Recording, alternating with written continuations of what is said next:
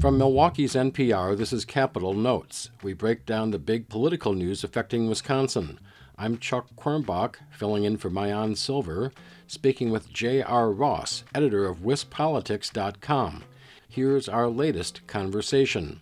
Well, hi, JR. This is Chuck Quirmbach. Let's call this the What's the Next Big Thing edition of Capitol Notes. Oh, good. Thanks for having me. So last week's Supreme Court election, Janet Protasiewicz wins pretty handily.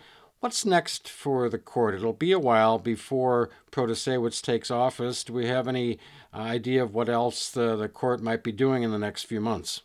You know, there are some interesting cases that are still haven't been released, the decisions yet. For example, there's one about a patient whose family tried to force a hospital to administer Ivermectin while he was fighting COVID-19. We'll see how that plays out. But really, we're kind of on a timeline now where most of the big decisions will be out by sometime in June or July. Protasiewicz will take office August 1st, and then we'll transition to this new liberal majority.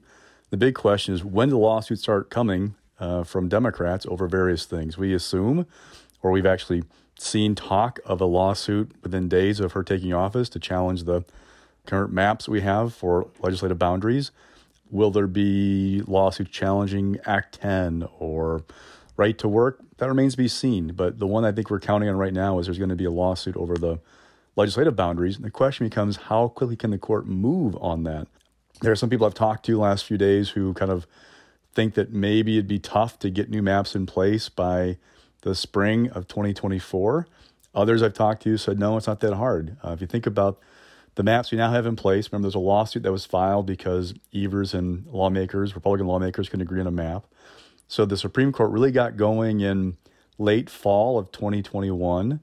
The first map that they put in place or picked was Governor Evers' maps for the legislature and the Congress, both of them based on a least change approach, the ones that Republicans drew in 2011. But those are picked in March. The U.S. Supreme Court stepped in and said, no, those maps for the legislature are not going to work. They didn't touch the congressional ones. And the court picked a new set of maps by April. So there's time. And I'm sure, as I talked to people last week, Republicans will try every step they can to try and delay everything to get to a point where they say, look, we can't, there's no time to get a map done before the elections, because they like these lines, right? They basically drew them. Yeah. Is it your understanding any challenge to the district lines would start at a circuit court level in the state? Well, there are options. I mean, you can always ask the Supreme Court to take original action in anything. So will they do that?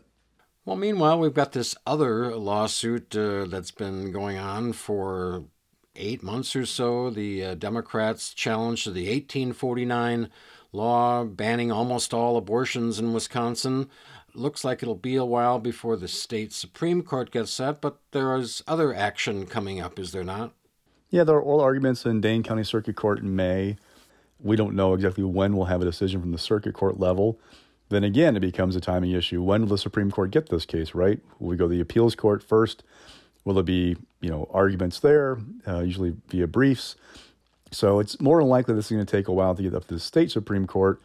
And the question, one of the big questions is, will it decide this case before the next round of elections in 2024? Because obviously abortion become a very potent issue for Democrats. Will it take it off the table if and when the state Supreme Court issues a ruling on the abortion ban? And two, what might that decision look like? So remember, we've had a couple of laws that have been improved since 1849 on abortion. One of them is actually a ban on abortions after 20 weeks. It's Scott Walker signed when he's governor in 2015. So one question people I talked to have is, would the Supreme Court throw out the 1849 ban but leave in place that 2015 law? And talking to Republicans, they'd love to see that scenario because they realize they're in a box on abortion. Legislatively speaking, they don't agree on how to proceed. There are Republicans who believe that abortion is a losing issue for them right now and that their best bet is to get out of it, add exceptions for rape and incest, make some changes to the 1849 law and try and soften their image on it. There are other Republicans who know it's not a politically a good thing for them, but morally speaking, believe that the 1849 ban is what they want to have. They don't want to allow exceptions for rape or incest. They really don't believe that those things should be allowed. So Republicans on their own cannot get out of this box. Their hope is for the courts to do it for them.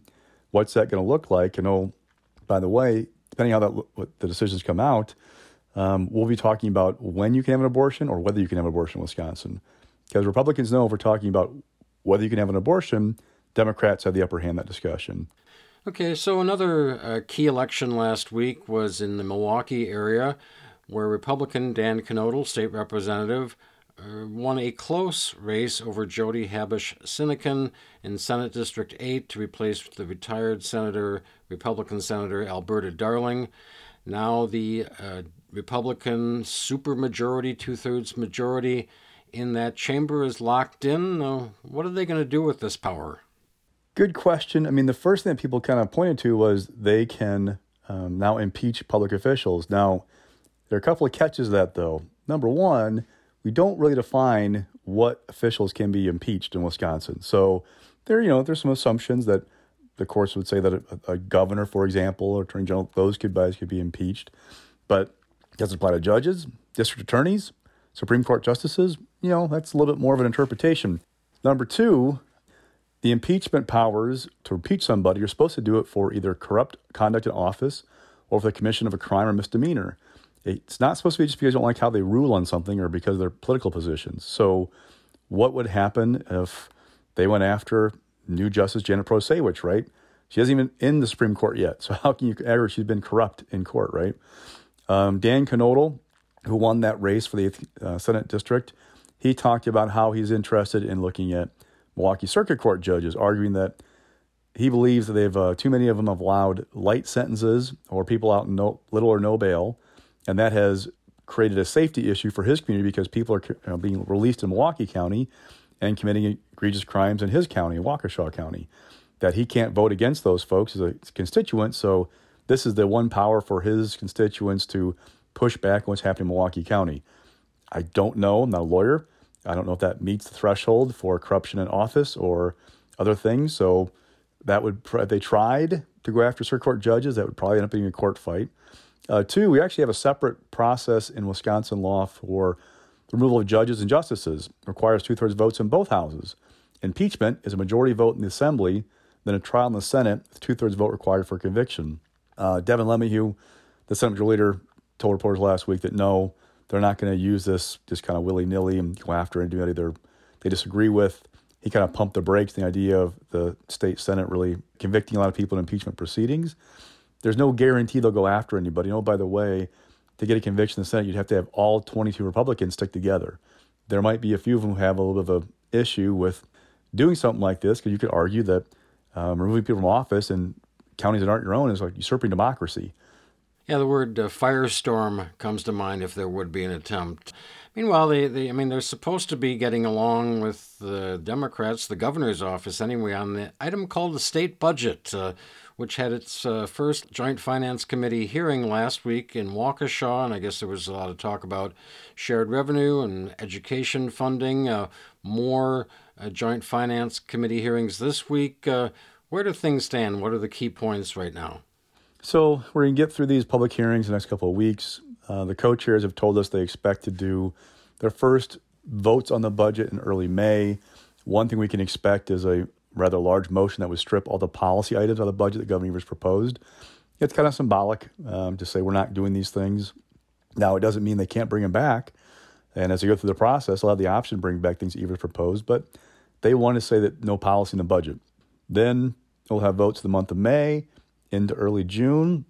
The question is, can they get something done that's an agreement with Evers that everybody can be happy with, or they try and push a budget through both houses sometime this summer that Evers hasn't signed off on, and just go ahead and take their chance with the veto pen, right? But a lot of big issues to figure out.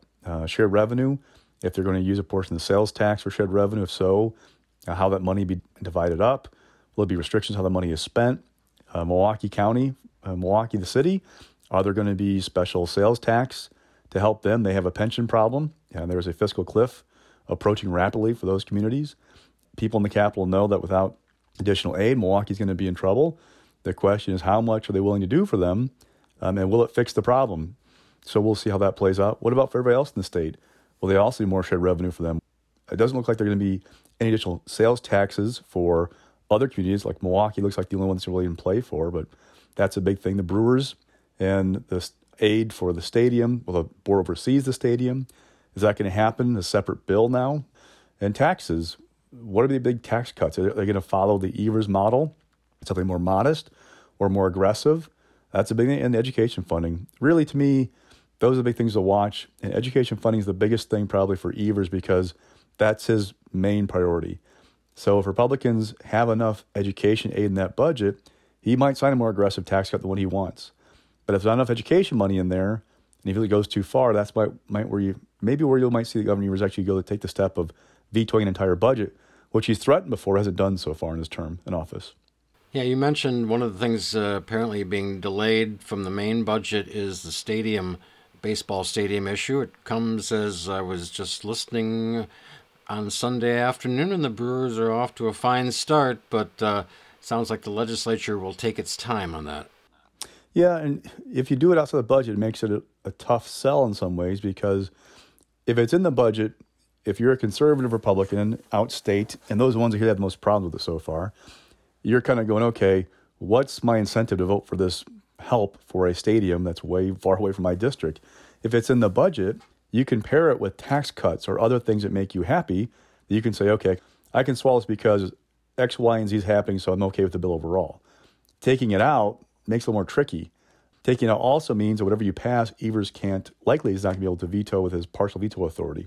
So remember, any bill that spends money, the governor can use his partial veto authority to rewrite language in it. If there's funding in the budget for the Brewers, but the policy of how it would be done and divvied out in a separate bill, Evers can't rework those provisions, right? Okay, finally, one more quick thing. Last week, I overheard U.S. Senator Tammy Baldwin tell Channel 12 in Milwaukee that this week she would have more to say about her plans for 2024. Since that time, she has announced a Delivering for Wisconsin tour. Not quite a campaign announcement, but consistent with what you expect, that she will run again? I try not to be surprised in politics, but no matter what happens, if Tammy Baldwin doesn't run for a third term, I would be shocked. Like, shocked beyond belief, because she has been a great fundraiser. She's in a good position to win re-election. She's being counted on to run again in a purple state in a presidential year. So all signs have pointed to her gearing up for re-election. I see nothing so far that tells me she's not going to run for a third term in 2024. Well, you and Mayan next week will get to talk more about her thoughts and words and other items. So thanks very much for this one. Anytime. Thanks. That was JR Ross of wispolitics.com speaking with me, WUWM's Chuck Quirmbach.